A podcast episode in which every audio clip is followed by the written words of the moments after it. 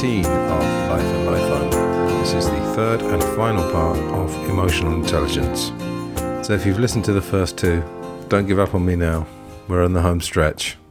So, we're going to be dipping into the last five chapters of this book, plus one of the appendices. So, we're on to chapter 12. This is called The Family Crucible. It's a low key family tragedy.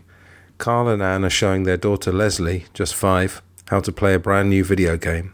But as Leslie starts to play, her parents' overly eager attempts to help her just seem to get in the way. Contradictory orders fly in every direction. To the right, to the right, stop, stop, stop, Anne the mother urges, her voice growing more intent and anxious as Leslie, sucking on her lip and staring wide eyed at the video screen, struggles to follow these directives. See, you're not lined up. Put it to the left, to the left, Carl, the girl's father, brusquely orders. Meanwhile, Anne, her eyes rolling upward in frustration, yells over his advice Stop! Stop! Leslie, unable to please either her father or her mother, contorts her jaw in tension and blinks as her eyes fill with tears. Her parents start bickering, ignoring Leslie's tears. She's not moving the stick that much, Anne tells Carl, exasperated. As the tears start rolling down Leslie's cheeks, neither parent makes any move that indicates they notice or care. As Leslie raises her hand to wipe her eyes, her father snaps, Okay, put your hand back on the stick. You want to get ready to shoot? Okay, put it over. And her mother barks, Okay, move it just a teeny bit. But by now Leslie is sobbing softly, alone with her anguish. At such moments, children learn deep lessons. For Leslie, one conclusion from this painful exchange might well be that neither her parents, nor anyone else for that matter, cares about her feelings. When similar moments are repeated countless times over the course of childhood, they impart some of the most fundamental emotional messages of a lifetime, lessons that can determine a life course. Family life is our first school for emotional learning. In this intimate cauldron, we learn how to feel about ourselves and how others will react to our feelings, how to think about these feelings and what choices we have in reacting, how to read and express hopes and fears. This emotional schooling operates not just through the things that parents say and do directly to children, but also in the models they offer for handling their own feelings and those that pass between husband and wife. Some parents are gifted emotional teachers, others atrocious. There are hundreds of studies showing that how parents treat their children, whether with harsh discipline or empathic understanding, with indifference or warmth, and so on, has deep and lasting consequences for the child's emotional life. Only recently, though, have there been hard data showing that having emotionally intelligent parents is itself of enormous benefit to a child. The ways a couple handles the feelings between them, in addition to their direct dealings with a child, impart powerful lessons to their children, who are astute learners, attuned to the subtlest emotional exchanges in the family. When research teams led by Carol Hooven and John Gottman at the University of Washington did a microanalysis of interactions in couples on how the parents handled their children, they found that those couples who were more emotionally competent in their marriage were also the most effective in helping their children with their emotional ups and downs. Some mothers and fathers were like Anne and Carl, overbearing, losing patience with their child's ineptness, raising their voices in disgust or exasperation, some even putting their child down as stupid. In short, falling prey to the same tendencies towards contempt and disgust that eat away at a marriage. Others, however, were patient with their child's errors helping the child figure the game out in his or her own way rather than imposing the parent's will. The video game session was a surprisingly powerful barometer of the parent's emotional style. The three most common emotionally inept parenting styles proved to be 1. Ignoring feelings altogether. Such parents treat a child's emotional upset as trivial or a bother, something they should wait to blow over. They fail to use emotional moments as a chance to get closer to the child or to help the child learn lessons in emotional competence. 2. Being too laissez faire. These parents notice how a child feels, but hold that however a child handles the emotional storm is fine, even say hitting. Like those who ignore a child's feelings, these parents rarely step in to try to show their child an alternative emotional response. They try to soothe all upsets and will, for instance, use bargaining and bribes to get their child to stop being sad or angry. 3. Being contemptuous, showing no respect for how the child feels. Such parents are typically disapproving, harsh in both their criticisms and their punishments. They might, for instance, forbid any display of the child's anger at all, and become punitive at the least sign of irritability. These are the parents who angrily yell at a child who is trying to tell his side of the story. Don't you talk back to me. As I've said before, I don't have children myself, so I'm, I'm loath to judge, but I can just give you observations of things that I've seen. And as I said in the last part, it's clear that children pick up on everything. You know, even before they know how to talk, even before they really understand language, they understand gestures. I recently saw the film Rocketman, which of course is about Elton John, and I don't know how true to life it is. He was actually a consultant, so I think maybe the childhood stuff is true to life, but his mother was clearly, in the film anyway, far too immature to have a child. And um, she seemed to be a mixture of laissez faire to some extent, and to the other extent, like a child herself almost. So any problems he was having was just inconveniences to her. So this is classic, I'm afraid. I've also seen parents offering their children money so that they behave. I'm just making observations, you know, um, there's no judgment here. You know, if any of this rings true for you, then I hope it's useful. On the positive side, there are parents who seize the opportunity of a child's upset to act as what amounts to an emotional coach or mentor. They take their child's feelings seriously enough to try to understand exactly what is upsetting them and to help the child find positive ways to soothe their feelings. For example, instead of hitting him, why don't you find a toy to play with on your own until you feel like playing with him again? In order for parents to be effective coaches in this way, they must have a fairly good grasp of the rudiments of emotional intelligence themselves. One of the basic emotional lessons for a child, for example, is how to distinguish among feelings. A father who is too tuned out of, say, his own sadness cannot help his son understand the difference between grieving over a loss, feeling sad in a sad movie, and the sadness that arises when something bad happens to someone the child cares about. Beyond this distinction, there are more sophisticated insights, such as that anger is so often prompted by first feeling hurt. As children grow, the specific emotional lessons they are ready for and in need of shift. As we saw in a previous chapter, the lessons in empathy begin in infancy with parents who are tuned to their baby's feelings. Though such emotional skills are honed with friends through the years, emotionally adept parents can do much to help their children with each of the basics of emotional intelligence. Learning how to recognize, manage, and harness their feelings, empathizing, and handling the feelings that arise in these relationships. The impact on children of such parenting is extraordinarily sweeping. The University of Washington team found that when parents are emotionally adept compared to those who handle feelings poorly, their children understandably get along better with, show more affection toward, and have less tension around their parents. But beyond that, these children also are better at handling their own emotions and more effective at soothing themselves when upset and get upset less often. The children are also more relaxed biologically with lower levels of stress hormones and other physiological indicators of emotional arousal. Other advantages are social. These children are more popular with and better liked by their peers and are seen by their teachers as more socially skilled. Their parents and teachers alike rate these children as having fewer behavioral problems such as rudeness or aggressiveness. Finally, the benefits are cognitive. These children can pay attention better and so are more effective learners. Thus, the payoff for children whose parents are emotionally adept is a surprising, almost astounding range of advantages across and beyond the spectrum of emotional intelligence. Now, I want to make one more comment. Another thing I've observed with parents, and I am actually a teacher, of course. I mostly teach adults, but have taught children before. And one of the things that they really need is consistency. I'm not totally sure I buy this, but uh, an argument has been made that it might even be better for a parent to be emotionally distant all the time than for them to be distant a lot of the time and then suddenly show a lot of affection. So have a complete lack of consistency. Again, it's hard to know, but uh, with teachers as well, I remember we had a teacher at school who was just so unpredictable, and it's that thing of the good cop, bad cop. So you may find that some parents play the good cop, bad cop role either intentionally or just um, instinctively.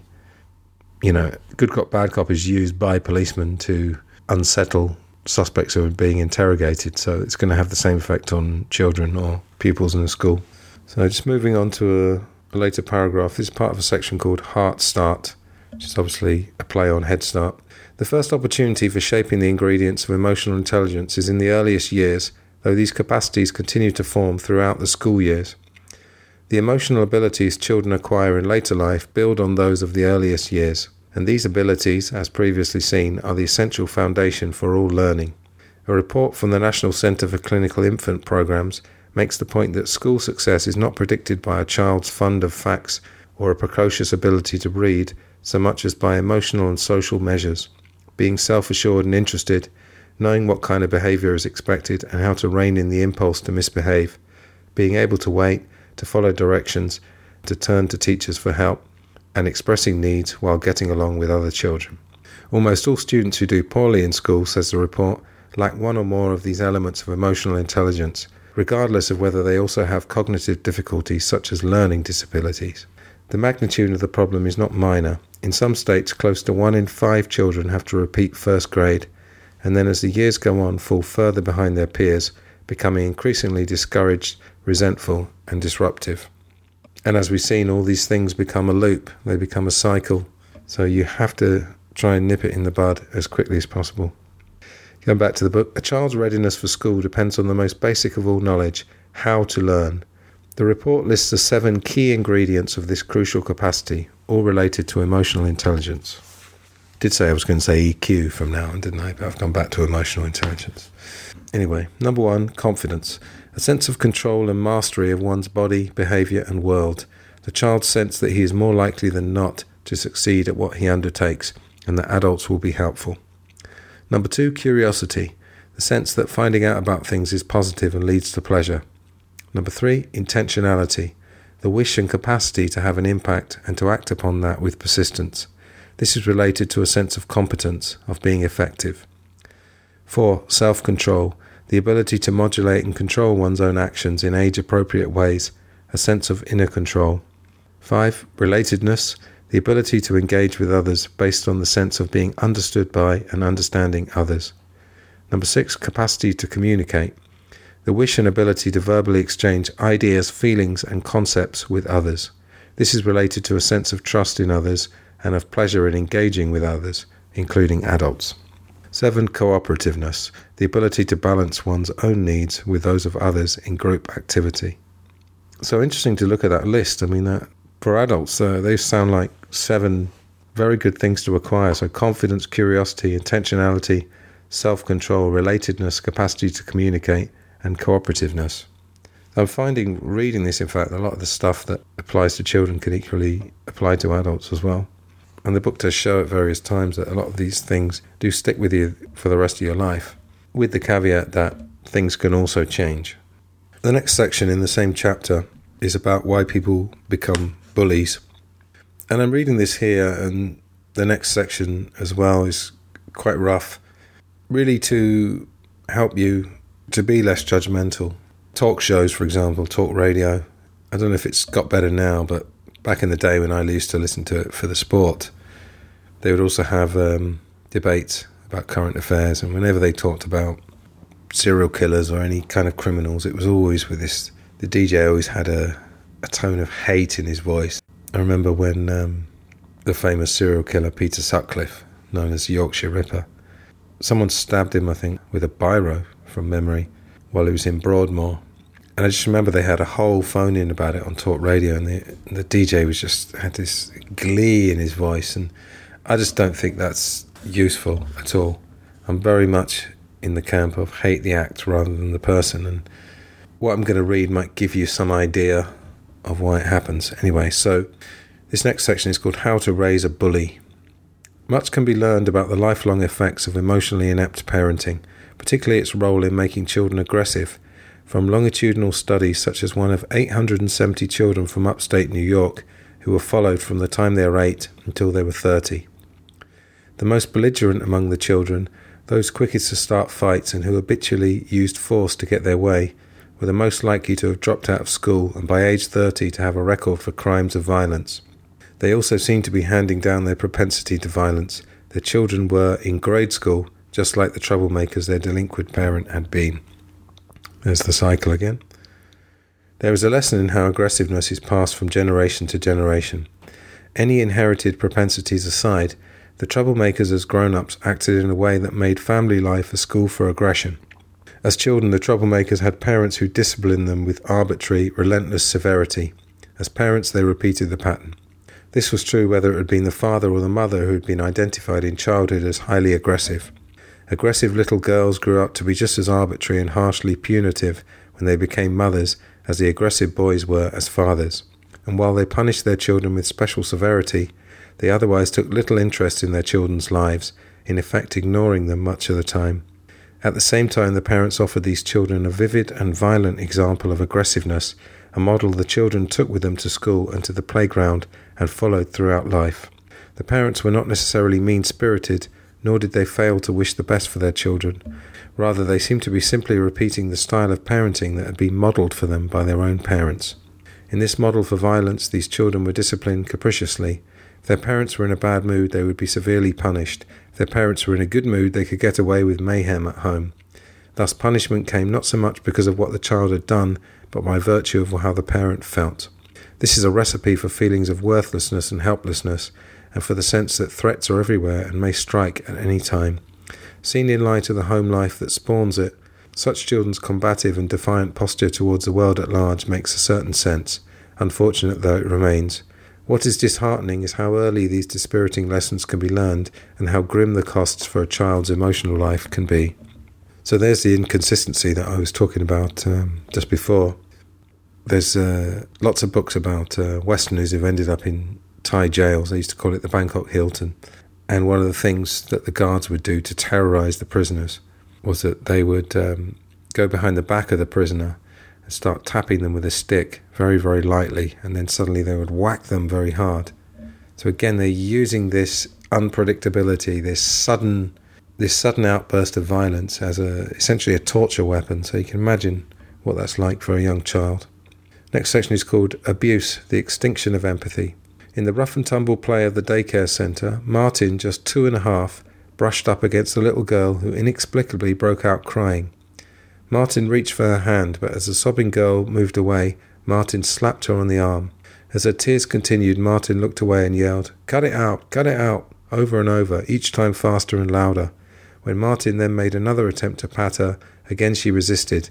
This time Martin bared his teeth like a snarling dog, hissing at the sobbing girl. Once more, Martin started patting the crying girl, but the pats on the back quickly turned into pounding, and Martin went on hitting and hitting the poor little girl despite her screams. That disturbing encounter testifies to how abuse, being beaten repeatedly at the whim of a parent's moods, warps a child's natural bent towards empathy. Martin's bizarre, almost brutal response to his playmate's distress is typical of children like him, who have themselves been the victims of beatings and other physical abuse since their infancy. The response stands in stark contrast to toddlers' usual sympathetic entreaties and attempts to console a crying playmate, as shown in a previous chapter. Martin's violent response to distress at the daycare centre may well mirror the lessons he learned at home about tears and anguish. Crying is met at first with a peremptory, consoling gesture, but if it continues, the progression is from nasty looks and shouts to hitting to outright beating. Perhaps most troubling, Martin already seems to lack the most primitive sort of empathy, the instinct to stop aggression against someone who is hurt. At two and a half, he displays the budding moral impulses of a cruel and sadistic brute. Children like this, of course, treat others as they themselves have been treated, and the callousness of these abused children is simply a more extreme version of that seen in children whose parents are critical, threatening, and harsh in their punishments. Such children seem to represent one end of a continuum of coldness that peaks with the brutality of the abused children. As they go on through life, they are, as a group, most likely to have cognitive difficulties in learning, more likely to be aggressive and unpopular with their peers. Small wonder if their preschool toughness is a harbinger of the future. More prone to depression, and as adults, more likely to get in trouble with the law and commit more crimes of violence. What is perhaps most troubling about the abused toddlers is how early they seem to have learned to respond like miniature versions of their own abusive parents. But given the physical beatings they received as a sometimes daily diet, the emotional lessons are all too clear. Remember that it is in moments when passions run high or a crisis is upon us that the primitive proclivities of the brain's limbic centers take on a more dominant role. At such moments, the habits the emotional brain has learned over and over will dominate for better or worse. Seeing how the brain itself is shaped by brutality or by love suggests that childhood represents a special window of opportunity for emotional lessons. These battered children have had an early and steady diet of trauma. Perhaps the most instructive paradigm for understanding the emotional learning such abused children have undergone is in seeing how trauma can leave a lasting imprint on the brain and how even these savage imprints can be mended. So the book goes on to talk about the brain. I'm not going to read those parts, but the lesson, I think I mentioned this earlier again, is to say that when the brain changes, the child is not going to be aware of it or as they become an adult. And, you know, there have been endless documentaries about this and some fairly good commercial films as well. And it appears that some of these bullies and people who become criminals have some awareness of their actions, but some, perhaps the more psychopathic, as I was mentioning earlier, perhaps they don't. So it's not a case of just dismissing it or letting them off and saying, well, it's his brain. Society demands that justice is done, but, you know, it's tragic really to see this happening. And uh, I mentioned Gabor Mate earlier. He worked with severe drug addicts in Vancouver. And uh, I really am going to get round to reading one or more of his books, but I've listened to hours and hours of his lectures. He's just fantastic. And he said, you know, people take heroin, for example. All the propaganda tells you that heroin addicts are to be looked down upon. But Gabor Mate said that all of them to a person, you know, most of the female heroin addicts had been either physically or sexually abused. A lot of them had been raped and the male ones had been subject to violence. Dr. James Gilligan wrote an amazing book called On Violence, and he's got lots of lectures online. And just on the heroin um, thing, it's a bit of a side note, really, but my auntie recently died. I think she was in her late 70s. And in the last two or three days of her life, she was on diamorphine, which uh, is the original name for heroin. Heroin was actually a brand name that it was given. And she was high as a kite for the last few days of her life, which was a nice thought, I suppose. But uh, interesting that, you know, in that situation, heroin was perfectly acceptable. And that is a debate for another day. I'm, I'm sure to do an episode on drugs at some point in the future. Chapter 13 is called Trauma and Emotional Relearning. I've been doing lots of research on the Vietnam War because, in fact, the next episode of Life and Life Only is going to be an interview which I haven't recorded yet, but I can already tell it's going to be amazing because I've listened to the gentleman talking on previous podcasts and he's got some incredible stuff about Vietnam and about the CIA and about how the world really works. So that's going to be the outer truth, episode 14, maybe a two parter, we'll see. But for now, we're still on inner truth. And this next section is called PTSD as a limbic disorder. The reason I mentioned Vietnam is because obviously PTSD is a huge part of war but they talk about different types of it in the book. It's not just war, it could be any traumatic event. PTSD, of course, was originally called shell shock in the First World War, which, of course, referred to the shells, the grenades. And uh, as George Carlin famously said, he had some great routines on how words become euphemisms that don't make them sound quite as bad. I think shell shock became battle fatigue, which just sounds like you'd be running around for a long time or and then it became PTSD.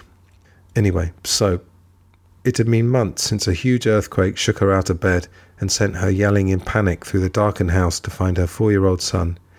They huddled for hours in the Los Angeles night, cold under a protective doorway, pinned there without food, water, or light, while wave after wave of aftershocks tumbled the ground beneath them. Now, months later, she had largely recovered from the ready panic that gripped her for the first few days afterwards, when a door slamming could start her shivering with fear. The one lingering symptom was her inability to sleep, a problem that struck only on those nights her husband was away, as he had been the night of the quake. The main symptoms of such learned fearfulness, including the most intense kind, PTSD, can be accounted for by changes in the limbic circuitry focusing on the amygdala. And then they go on to talk about some pretty technical language to do with the brain. And there's a quote from Dr. Charles Nemeroff, a Duke University psychiatrist, who says, Too much CRF. CRF is the, the main stress hormone that the body secretes to mobilize the emergency fight or flight response, which is the um, thousands or million years old response that we have to periods of great stress. Back in the day, if you if you spotted a saber-toothed tiger, for example, you would have the option of fighting it off or taking flight as you can imagine with a saber-toothed tiger, I think the latter option is probably the better one, although you're probably going to be in trouble either way. Anyway, so too much CRF makes you overreact. For example, if you're a Vietnam vet with PTSD and a car backfires at the mall parking lot, it's the triggering of CRF that floods you with the same feelings as in the original trauma. You start sweating, you're scared, you have chills and the shakes, you may have flashbacks. In people who hypersecrete CRF, the startle response is overreactive. For example, if you sneak up behind most people and suddenly clap your hands, you'll see a startled jump the first time, but not by the third or fourth repetition. However, people with too much CRF don't habituate, they'll respond as much to the fourth clap as to the first. Now, when I was a child in the 80s, there was a famous single called 19 by Paul Hardcastle, and that was about the Vietnam War. And in fact, that was my first real exposure to anything about that war. And famously, the voiceover that was used on the record, which was a voiceover from the 60s or 70s, I imagine, said um, years after leaving Vietnam, the soldiers are still fighting the Vietnam War. So arguably it stays with you forever. I suppose it can be regulated, it can be controlled. So continuing with PTSD, endorphin changes add a new dimension to the neural mix triggered by re-exposure to trauma and numbing of certain feelings. This appears to explain a set of negative psychological symptoms long noted in PTSD. Anhedonia, the inability to feel pleasure, and a general emotional numbness, a sense of being cut off from life or from concern about others' feelings. Those close to such people may experience this indifference as a lack of empathy. Another possible effect may be disassociation, including the inability to remember crucial minutes, hours, or even days of the traumatic event. The neural changes of PTSD also seem to make a person more susceptible to further traumatizing. A number of studies with animals have found that when they were exposed even to mild stress when young, they were far more vulnerable than unstressed animals to trauma induced brain changes later in life, suggesting the urgent need to treat children who have PTSD. And PTSD, again, uh, we, we tend to associate it with things like war, but the children that we were talking about in the last chapter, you know, being subjected to lots and lots of abuse, I mean, they're going to be suffering from it as well. So, as I said earlier, it's got to be treated as early, it's got to be recognized and treated as early as possible. This seems a reason that, exposed to the same catastrophe, one person goes on to develop PTSD and another does not. The amygdala is primed to find danger, and when life presents it once again with real danger, its alarm rises to a higher pitch. All these neural changes offer short term advantages for dealing with the grim and dire emergencies that prompt them. Under duress, it is adaptive to be highly vigilant, aroused, ready for anything, impervious to pain, the body primed for sustained physical demands, and, for the moment, indifferent to what might otherwise be intensely disturbing events. These short term advantages, however, become lasting problems when the brain changes so that they become predispositions, like a car stuck in perpetual high gear. When the amygdala and its connected brain regions take on a new set point during a moment of intense trauma, this change in excitability, this heightened readiness to trigger a neural hijacking, means all of life is on the verge of becoming an emergency, and even an innocent moment is susceptible to an explosion of fear run amok. So, again, let's get to the positive side of this emotional relearning. Such traumatic memories seem to remain as fixtures in brain function because they interfere with subsequent learning, specifically with relearning a more normal response to these traumatizing events. Fear conditioning is the name psychologists use for the process whereby something that is not in the least threatening becomes dreaded as it is associated in someone's mind with something frightening. Ordinarily, when someone learns to be frightened by something through fear conditioning, the fear subsides with time. This seems to happen through a natural relearning as the feared object is encountered again in the absence of anything truly scary. Thus, a child who acquires a fear of dogs because of being chased by a snarling German Shepherd gradually and naturally loses that fear if, for example, they move next door to someone who owns a friendly shepherd or spends time playing with a dog. In PTSD, spontaneous relearning fails to occur. This may be due to the brain changes of PTSD, which are so strong that in effect the amygdala hijacking occurs every time something even vaguely reminiscent of the original trauma comes along, strengthening the fear pathway. This means that there is never a time when what is feared is paired with a feeling of calm. The amygdala never relearns a more mild reaction. Extinction of the fear appears to involve an active learning process, which is itself impaired in people with PTSD, leading to the abnormal persistence of emotional memories. However, given the right experiences, even PTSD can lift. Strong emotional memories and the patterns of thought and reaction that they trigger can change with time. The original fear ingrained in the amygdala does not go away completely, rather, the prefrontal cortex actively suppresses the amygdala's command to the rest of the brain to respond with fear. And the next section is re educating the emotional brain. One of the more encouraging findings about PTSD came from a study of Holocaust survivors, about three quarters of whom were found to have active PTSD symptoms even half a century later. The positive finding was that a quarter of the survivors who once had been troubled by such symptoms no longer had them. Somehow the natural events of their lives had counteracted the problem.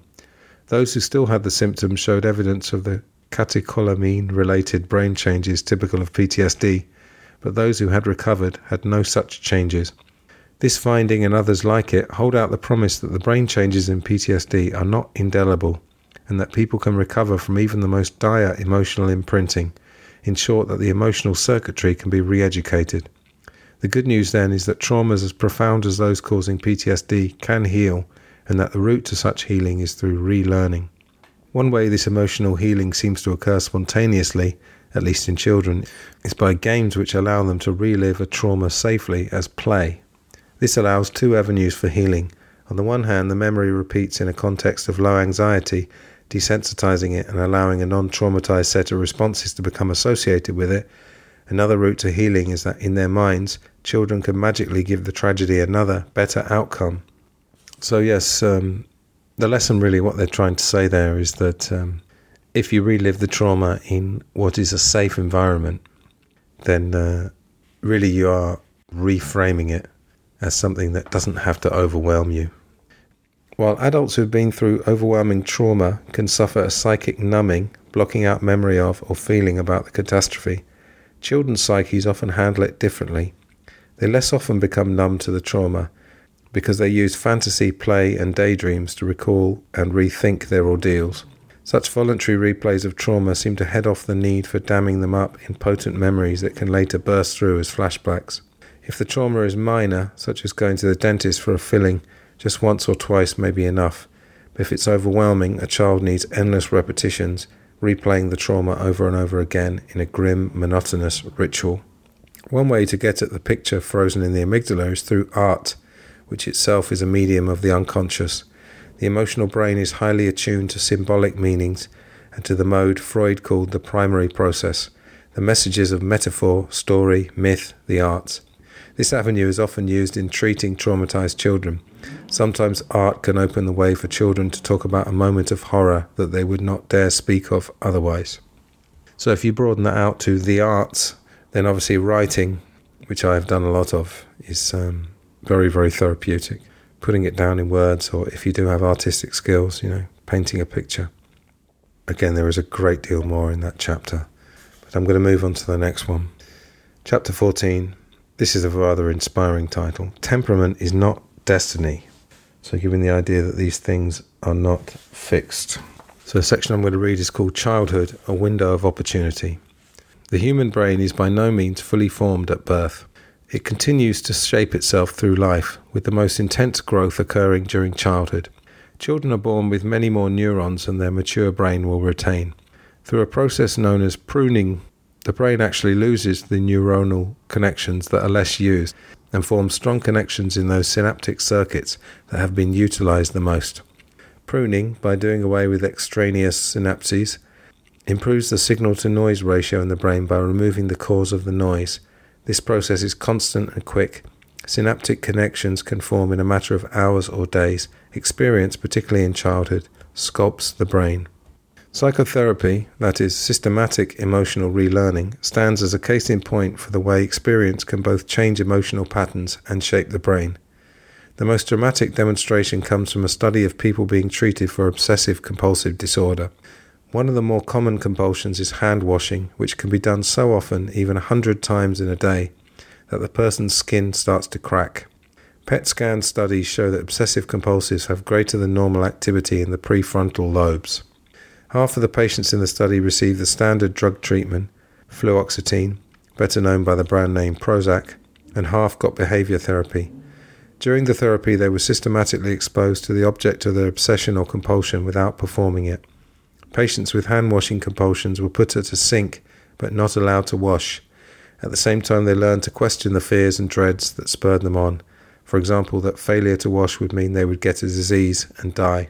Gradually, through months of such sessions, the compulsions faded just as they did with the medication.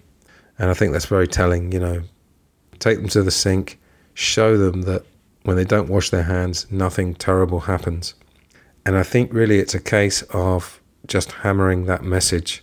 That's what I'm getting from this book that um, you need endless repetitions of the positive reinforcement or the positive reframing of the situation. The remarkable finding, though, was a PET scan test showing that the behavior therapy patients had a significant decrease in the activity of a key part of the emotional brain the caudate nucleus. Apologies for butchering all these names. That's C A U D A T E nucleus, as did the patients successfully treated with Prozac. Their experience had changed brain function and relieved symptoms as effectively as a medication. So I don't know whether in 1995 that was a remarkable finding. I think nowadays there's definitely been a shift where people are seeing that there are alternatives to medication. As I said earlier, I'm not against medication per se, but uh, behavioral therapy, it seems, is just as effective. Next section is called Crucial Windows. Of all species, we humans take the longest for our brains to fully mature. While each area of the brain develops at a different rate during childhood, the onset of puberty marks one of the most sweeping periods of pruning throughout the brain. Several brain areas critical for emotional life are among the slowest to mature. While the sensory areas mature during early childhood and the limbic system by puberty, the frontal lobes, seat of emotional self control, understanding, and artful response, continue to develop into late adolescence until somewhere between 16 and 18 years of age. So there we go. You know, it works to our advantage. There's time to reverse any damage. The habits of emotional management that are repeated over and over again during childhood and the teenage years will themselves help mold this circuitry. This makes childhood a crucial window of opportunity for shaping lifelong emotional propensities. Habits acquired in childhood become set in the basic synaptic wiring of neural architecture and are harder to change later in life. Given the importance of the prefrontal lobes for managing emotion, the very long window for synaptic sculpting in this brain region may well mean that, in the grand design of the brain, a child's experience over the years can mold lasting connections in the regulatory circuitry of the emotional brain. As we have seen, critical experiences include how dependable and responsive to the child's needs parents are, the opportunities and guidance a child has in learning to handle their own distress. Sorry, Mr. Goleman, for correcting you. And control impulse and practice in empathy. By the same token, neglect or abuse, the misattunement of a self absorbed or indifferent parent, or brutal discipline can leave their imprint on the emotional circuitry. So, really, a reiteration of what we said earlier. To be sure, the brain remains plastic throughout life, though not to the spectacular extent seen in childhood. All learning implies a change in the brain, a strengthening of synaptic connections. The brain changes in patients with obsessive compulsive disorder show that emotional habits are malleable throughout life, with some sustained effort, even at the neural level. What happens with the brain in PTSD, or in therapy for that matter, is an analogue of the effects all repeated or intense emotional experiences bring, for better or for worse. So, the final part of the book is called Emotional Literacy, and we've reached the penultimate chapter, chapter 15, which is called The Cost of Emotional Illiteracy. Now, a book I'd like to recommend is Civilized to Death by Chris Ryan. He became famous a few years ago by writing a book called Sex at Dawn He's also done a TED talk and he has a great podcast called Tangentially Speaking. And his book is about the negative aspects of our quote unquote civilization or modern civilization, I should say. And this is a section that concurs with that. It's called A Cost of Modernity Rising Rates of Depression. These millennial years are ushering in an age of melancholy, just as the 20th century became an age of anxiety. International data show what seems to be a modern epidemic of depression, one that is spreading side by side with the adoption throughout the world of modern ways. Each successive generation worldwide since the opening of the century has lived with a higher risk than their parents of suffering a major depression, not just sadness, but a paralyzing listlessness, dejection, and self pity, and an overwhelming hopelessness over the course of life. and those episodes are beginning at earlier and earlier ages. Childhood depression, once virtually unknown or at least unrecognized, is emerging as a fixture of the modern scene. Although the likelihood of becoming depressed rises with age, the greatest increases are among young people. For those born after 1955, the likelihood they will suffer a major depression at some point in life is in many countries three times or more greater than for their grandparents. Among Americans born before 1905, the rate of those having a major depression over a lifetime was just 1%. For those born since 1955, by age 24, about 6% have become depressed.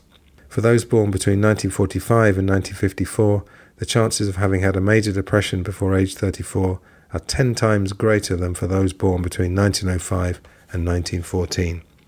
And for each generation, the onset of a person's first episode of depression has tended to occur at an even earlier age. Now, I was talking earlier in this now epic three parter on emotional intelligence about the overuse of the word depression. Now, I'm going to assume there that they are talking about fairly serious depressions rather than depressive states. And those depressive states can often be cheated, said earlier, with the cheating of the moods by watching some comedy or just having a good chat with somebody. Martin Seligman, the University of Pennsylvania psychologist, proposed for the last 30 or 40 years we've seen the ascendance of individualism and a waning of larger beliefs in religion and in supports from the community and extended family. That means a loss of resources that can buffer you against setbacks and failures. To the extent you see a failure as something that is lasting and which you magnify to taint everything in your life, you are prone to let a momentary defeat become a lasting source of hopelessness. But if you have a larger perspective, like a belief in God and an afterlife, and you lose your job, it's just a temporary defeat. Now, just a quick word on um, religion and religious faith. I've been through a couple of stages with that. I think there's a feeling with a lot of people they're very, very anti-religion, and now they a lot of young people that I've spoken to have said that they just see religion as synonymous with brainwashing. And I have huge problems with organized religion, but I think it's like a lot of things. If you watch Monty Python's Life of Brian, they weren't having a go at religion; they were having a go at followers, people who don't want to think for themselves but just need a messiah. I had a student, a lady in Spain, who was uh, had strong religious faith, and we had a long talk about it. And she gave a very convincing argument that it was it was something she felt. She didn't proselytize about it. I can tell you that some religious communities are wonderfully warm, and they are a place where you can go for refuge. So um, I'm fully aware of how organized religion is used and has been very much linked with wars. I mean, you know, in England. what was it, four or five hundred years, the Protestants and Catholics fought about fairly small differences in their religious viewpoints at the end of the day. So, anyway, I've come to believe more or to take more the spiritual side of religion, really. And um, if you meditate, for example, you could be a meditator, but you don't have to be a Christian or a Catholic or a Muslim. It's almost a separate thing, really, but the connection is that you do get a sense that there is something bigger than you. And that's really all it is. There's no doubt there's something therapeutic about that. Anyway, I don't really want to talk too long about subjects that I don't feel like I know a lot about. But as much as I love George Carlin, his routines about religion were most of the people of religious faith that I know, they don't believe in an old man wearing a nightie in the sky who's, who loves them but also strikes them down and judges them. That's my experience anyway. I'm going to move swiftly along. before I start digging a hole. So, the next section is called The Course of Depression in the Young. That depression should not just be treated but prevented in children is clear from an alarming discovery. Even mild episodes of depression in a child can augur more severe episodes later in life. This challenges the old assumption that depression in childhood does not matter in the long run, since children supposedly grow out of it. Of course, every child gets sad from time to time, Childhood and adolescence are, like adulthood, times of occasional disappointments and losses, large and small, with the attendant grief. The need for prevention is not for these times, but for those children for whom sadness spirals downwards into a gloom that leaves them despairing, irritable, and withdrawn, a far more severe melancholy. Among children whose depression was severe enough that they were referred for treatment, three quarters had a subsequent episode of severe depression, according to data collected by Maria Kovacs, a psychologist at Western Psychiatric Institute and Clinic in Pittsburgh. Kovacs studied children diagnosed with depression when they were as young as eight years old, assessing them every few years until some were as old as 24. The children with major depression had episodes lasting around 11 months on average, though in one in six of them it persisted for as long as 18 months. Mild depression, which began as early as age 5 in some children, was less incapacitating but lasted far longer, an average of about four years. And Kovacs found children who have a minor depression are more likely to have it intensify into major depression, a so called double depression. Those who develop this double depression are much more prone to suffer recurring episodes as the years go by. As children who had an episode of depression grew into adolescence and early adulthood, they suffered from depression or manic depressive disorder on average one year in three. Again, that goes on with more evidence from studies, but let's get to the positive side short circuiting depression. The good news there is every sign that teaching children more productive ways of looking at their difficulties lowers their risk of depression. In a study of one Oregon high school, about one in four students had what psychologists call a low level depression, not severe enough to say it was beyond ordinary unhappiness as yet. Some may have been in the early weeks or months of what was to become a more serious depression. In a special after school class, 75 of the mildly depressed students learned to challenge the thinking patterns associated with depression, to become more adept at making friends, to get along better with their parents, and to engage in more social activities they found pleasant. By the end of the eight week program, 55% of the students had recovered from their mild depression, while only about a quarter of equally depressed students who were not in the program had begun to pull out of theirs. A year later, a quarter of those in the comparison group had gone on to fall into a major depression, as opposed to only 14% of students in the depression prevention program. Though they lasted just eight sessions, the classes seemed to have cut the risk of depression in half. So, as I was saying in part two, I think it was, yeah, it's very heartwarming that a lot of these schools are coming up with these things, but governments en masse really should be reading this book, no matter which country they come from, and implementing these. It seems that it's uh, forward thinking, smaller groups who are coming up with what is required. So they talk about um, after school sessions where children learn basic emotional skills, including handling disagreements, thinking before acting, and perhaps most important, challenging the pessimistic beliefs associated with depression. For example, resolving to study harder after doing poorly on an exam instead of thinking, I'm just not smart enough. Learning these emotional skills at the cusp of adolescence is especially helpful Seligman observes these kids seem to be better at handling the routine teenage agonies of rejection. They seem to have learned this as a crucial window for risk of depression, just as they enter the teen years, and the lesson seems to persist and grow a bit stronger over the course of the years after they learn it, suggesting the kids are actually using it in their day to day lives. Other experts on childhood depression applaud the new programs. If you want to make a real difference for psychiatric illness like depression, you have to do something before the kids get sick in the first place. The real solution is a psychological inoculation.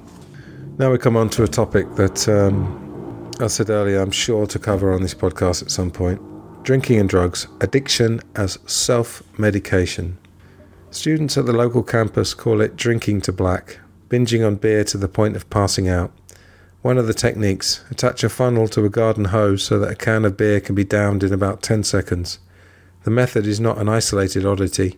One survey found that two fifths of male college students down seven or more drinks at a time, while 11% call themselves heavy drinkers. Another term, of course, might be alcoholics. About half of college men and almost 40% of women have at least two binge drinking episodes in a month.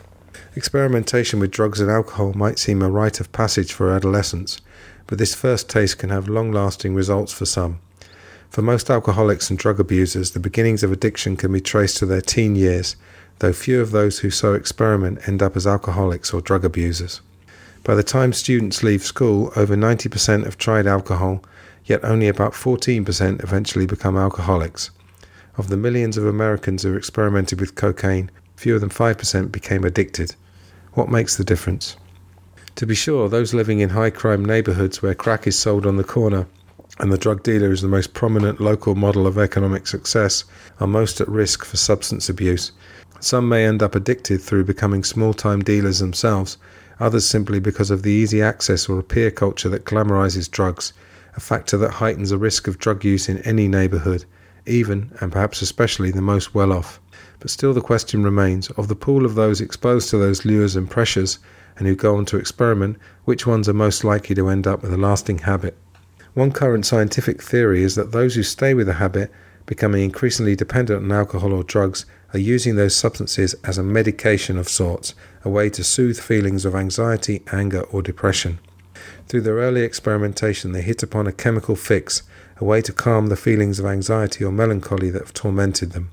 Thus, of several hundred seventh and 8th grade students tracked for two years, it was those who reported higher levels of emotional distress who subsequently went on to have the highest rates of substance abuse. This may explain why so many young people are able to experiment with drugs and drinking without becoming addicted, while others become dependent almost from the start. Those most vulnerable to addiction seem to find in the drug or alcohol an instant way to soothe emotions that have distressed them for years. So it's filling the gap, ladies and gentlemen. Gabor Mate actually said that heroin is not addictive. That might seem a controversial statement, but he said it's the need for heroin or it's the need that heroin is feeding which doesn't go away, and that's why the addiction happens. I think the pattern of addiction is fairly clear where you need more of the drug to fill the hole, the law of diminishing returns, as it's called. Anyway, again, really the theme of this podcast, and to some extent this book, is uh, don't judge, because there are reasons why people do things, and there's so much propaganda around drugs. One of the most egregious myths that the propaganda just feeds is the idea that the majority of kids who take drugs are fallen victim to the dealer. So he's hanging around outside the school saying, Oh, do you want a taste of this? Do you want a taste of that? And yes, I've never been a drug dealer, but I know, again, from reading and from talking to other people, that it's a ruthless industry. We know, obviously, that drugs are spiked, you know, they're mixed with all kinds of things. If you're lucky, it'll be baby, baby powder. If not, it'll be something extremely corrosive. It's absolutely dreadful. But really, I think the misconception is that people who get addicted to drugs don't want to take drugs. Whereas, you know, if we were a bit more forward thinking and a bit more honest, we would be saying that it comes from uh, a need, unmet needs from childhood. Another huge tangent would be the war on drugs, but just watch the documentary, The House We Live In. Fantastic documentary. That will tell you everything you need to know without me telling you.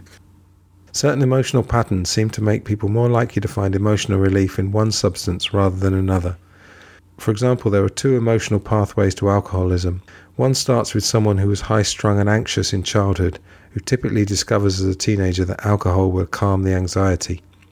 Very often they are children, usually sons of alcoholics, who themselves have turned to alcohol to soothe their nerves. One biological marker for this pattern is undersecretion of GABA, that's GABA, a neurotransmitter that regulates anxiety. Too little GABA is experienced as a high level of tension. One study found that sons of alcoholic fathers had low levels of GABA and were highly anxious, but when they drank alcohol, their GABA levels rose as their anxiety fell. These sons of alcoholics drink to ease their tension, finding in alcohol a relaxation that they could not seem to get otherwise. Such people may be vulnerable to abusing sedatives as well as alcohol for the same anxiety reduction effect. This craving for calm seems to be an emotional marker of a genetic susceptibility to alcoholism. A study of 1,300 relatives of alcoholics found that the children of alcoholics who were most at risk for becoming alcoholics themselves were those who reported having chronically high levels of anxiety. Indeed, the researchers concluded that alcoholism develops in such people as self medication of anxiety symptoms. The next section is called No More Wars, a final common preventive pathway. And they do talk about the war on drugs, which I mentioned earlier. My focus on the place of emotional and social deficits is not to deny the role of other risk factors, such as growing up in a fragmented, abusive, or chaotic family, or in an impoverished, crime and drug ridden neighbourhood. Poverty itself delivers emotional blows to children. Poorer children at age five are already more fearful, anxious, and sad than their better off peers and have more behavior problems such as frequent tantrums and destroying things, a trend that continues throughout the teen years. The press of poverty corrodes family life too.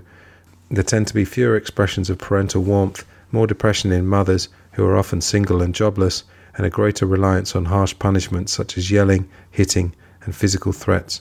But there is a role that emotional competence plays over and above family and economic forces. It may be decisive in determining the extent to which any given child or teenager is undone by these hardships or finds a core of resilience to survive them. Long term studies of hundreds of children brought up in poverty, in abusive families, or by a parent with severe mental illness show that those who are resilient, even in the face of the most grinding hardships, tend to share key emotional skills. These include a winning sociability that draws people to them, self confidence, an optimistic persistence in the face of failure and frustration, the ability to recover quickly from upsets, and an easygoing nature. Of course, many of these skills are innate, the luck of genes, but even qualities of temperament can change for the better, as we saw in a previous chapter. One line of intervention, of course, is political and economic, alleviating the poverty and other social conditions that breed these problems. But apart from these tactics, which seem to move ever lower on the social agenda, there is much that can be offered to children to help them grapple better with such debilitating hardships. Take the case of emotional disorders, afflictions that about one in two Americans experiences over the course of life. A study of a representative sample of 8,000 Americans found that 48% suffered from at least one psychiatric problem during their lifetime. Most severely affected were the 14% of people who developed three or more psychiatric problems at once. This group was the most troubled, accounting for 60% of all psychiatric disorders occurring at any one time and 90% of the most severe and disabling ones. While they need intensive care now, the optimal approach would be, wherever possible, to prevent these problems in the first place. To be sure, not every mental disorder can be prevented, but there are some and perhaps many that can. Ronald Kessler, the University of Michigan sociologist, told me, We need to intervene early in life Take a young girl who has a social phobia in the sixth grade and starts drinking in junior high school to handle her social anxieties. By her late 20s, she's still fearful, has become both an alcohol and drug abuser, and is depressed because her life is so messed up. The big question is what could we have done earlier in her life to have headed off the whole downward spiral? So they go on to talk about this and um, they reiterate some of these core emotional skills, which is really the core of this book. So self awareness, identifying, expressing, and managing feelings, impulse control, and delaying gratification, and handling stress and anxiety. A key ability in impulse control is knowing the difference between feelings and actions and learning to make better emotional decisions by first controlling the impulse to act, then identifying alternative actions and their consequences before acting. Many competencies are interpersonal, reading social and emotional cues, listening, being able to resist negative influences, taking others' perspectives, and understanding what behavior is acceptable in a situation. These are among the core emotional and social skills for life and include at least partial remedies for most, if not all, of the difficulties discussed in this chapter. The choice of specific problems these skills might inoculate against is nearly arbitrary. Similar cases for the role of emotional or social competencies could have been made for, say, unwanted teen pregnancy or teen suicide. To be sure, the causes of all such problems are complex, interweaving different ratios of biological destiny, family dynamics, the politics of poverty, and the culture of the streets. No single kind of intervention, including one targeting emotions, can claim to do the whole job. But to the degree emotional deficits add to a child's risk, and we have seen that they add a great deal, attention must be paid to emotional remedies, not to the exclusion of other answers, but along with them. The final chapter of this book is called Schooling the Emotions. Starts with a quote from Erasmus The main hope of a nation lies in the proper education of its youth. There's even a famous pop song that says, I believe the children are our future. And they certainly are. So we're on the home stretch here, and uh, just going to read a few things from this chapter. So, again, this is referring to courses in emotional intelligence. There have been a handful of objective evaluations, the best of which compare students in these courses with equivalent students not taking them, with independent observers rating the children's behaviour. Pooling such assessments reveals a widespread benefit for children's emotional and social competence, for their behaviour in and out of the classroom, and for their ability to learn. And again, they give a list of some of the key attributes of emotional intelligence, and this is not just a, a reiteration of the ones I said earlier. So they're divided into groups. So emotional self awareness, improvement in recognizing and naming own emotions, better able to understand the causes of feelings, recognizing the difference between feelings and actions. And then managing emotions, better frustration tolerance and anger management, fewer verbal put downs, fights, and classroom disruptions, better able to express anger appropriately without fighting, fewer suspensions and expulsions, less aggressive or self destructive behavior, more positive feelings about self, school, and family, better at handling stress, less loneliness and social anxiety. Then, harnessing emotions productively, more responsible, better able to focus on the task at hand and pay attention, less impulsive, more self control, improved scores on achievement tests. And then, empathy, reading emotions, better able to take another person's perspective, improved empathy and sensitivity to others' feelings, better at listening to others. And the final group is handling relationships, increased ability to analyze and understand relationships, better at resolving conflicts and negotiating disagreements, better at solving problems in relationships, more assertive and skilled at communicating, more popular and outgoing, friendly and involved with peers, more sought out by peers, more concerned and considerate, more pro social and harmonious in groups, more sharing, cooperation, and helpfulness, more democratic in dealing with others. Next section is character, morality, and the arts of democracy. There is an old fashioned word for the body of skills that emotional intelligence represents character. Character, writes one social theorist, is the psychological muscle that moral conduct requires. And philosopher John Dewey saw that a moral education is most potent when lessons are taught to children in the course of real events, not just as abstract lessons. If character development is a foundation of democratic societies, consider some of the ways emotional intelligence buttresses this foundation. The bedrock of character is self discipline. The virtuous life, as philosophers since Aristotle have observed, is based on self control. A related keystone of character is being able to motivate and guide oneself, whether in doing homework, finishing a job, or getting up in the morning. And as we've seen, the ability to defer gratification, to control and channel one's urges to act, is a basic emotional skill, one that in a former day was called will. We need to be in control of ourselves, our appetites, our passions, to do right by others. It takes will to keep emotion under the control of reason. Another recommendation I have is to look at the Stoics and Stoic philosophy. For example, Marcus Aurelius' Meditations, which again I read recently and found it quite repetitive and very rambling, but the key lessons were uh, very, very telling and very um, impactful. Being able to put aside one's self centered focus and impulses has social benefits. It opens a way to empathy, to real listening, to taking another person's perspective. Empathy, as we have seen, leads to caring, altruism, and compassion. Seeing things from another perspective breaks down biased stereotypes and so breeds tolerance and acceptance of differences.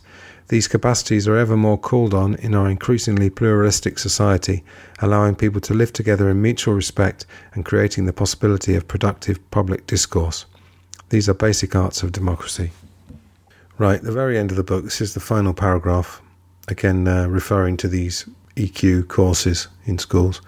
Despite high interest in emotional literacy among some educators, these courses are as yet rare. Most teachers, principals, and parents simply do not know they exist. The best models are largely outside the education mainstream, in a handful of private schools and a few hundred public schools. Of course, no program, including this one, is an answer to every problem, but given the crises we find ourselves and our children facing, and given the quantum of hope held out by courses in emotional literacy, we must ask ourselves shouldn't we be teaching these most essential skills for life to every child, now more than ever? And if not now, when? And finally, this is Appendix B in the book. And we're kind of circling back here because this is to do with the emotional mind and the rational mind, which was right at the beginning. Because it takes the rational mind a moment or two longer to register and respond than it does the emotional mind, the first impulse in an emotional situation is the heart's, not the head's. There is also a second kind of emotional reaction, slower than the quick response, which simmers and brews first in our thoughts before it leads to feeling. This second pathway to triggering emotions is more deliberate, and we're typically quite aware of the thoughts that lead to it. In this kind of emotional reaction, there is a more extended appraisal. Our thoughts, cognition, play the key role in determining what emotions will be roused. Once we make an appraisal, for example, that taxi driver is cheating me, or this baby is adorable, a fitting emotional response follows. In this slower sequence, more fully articulated thought precedes feeling. More complicated emotions like embarrassment or apprehension over an upcoming exam follow this slower route, taking seconds or minutes to unfold. These are emotions that follow from thoughts. So essentially, you've got an emotional response followed by a thought, followed by a slower emotional response. And the advice, really, as it was right at the beginning, is to try and be aware of these emotions, to try and, um, if they're negative, to nip them in the bud. You know, there's something to be said for going with your gut feeling, as we said earlier. You know, that's what helped us survive for years and years. We went on instincts, and if you watch uh, animals, you see them do the same thing. So, in conclusion, really, the rational mind, the fact that we can think, does make us top of the food chain, but uh, can also hold us back. So, we need to strike a balance. So, do I need to summarize? I feel like I've been summarizing as I've been reading. So, final recommendation for this book, and I hope you enjoyed this reading of uh, just a fraction, really, of the book Emotional Intelligence by Daniel Goleman. Now, just finally, I did qualify last year as a life coach, and uh, I'm in my mid 40s, by the way. So I think I can offer a fair amount of life experience, but also some freshly minted skills. So if you are interested in life coaching, best thing to do would be to write to me at lifeandlifeonlypod and life only pod at gmail.com. Of course, I encourage feedback on these episodes as well. And mostly, I just hope you got something out of it. I think I've offered a reasonable amount in these three episodes. Food for thought, as they say. Now, the next episode, as I mentioned earlier, we're going to be looking more on the outer truth. It's going to be another radical change of direction. I hope this inner and outer truth idea is making some sense to you. I'm pretty happy with the way the podcast has been going. I think the content has been pretty solid, and really, there's a there's an emotional heart to this podcast. So this is as cathartic for me as hopefully it is for you. So, final thank you for listening, especially if you got through the whole four and a half, five hours, however long it turned out to be.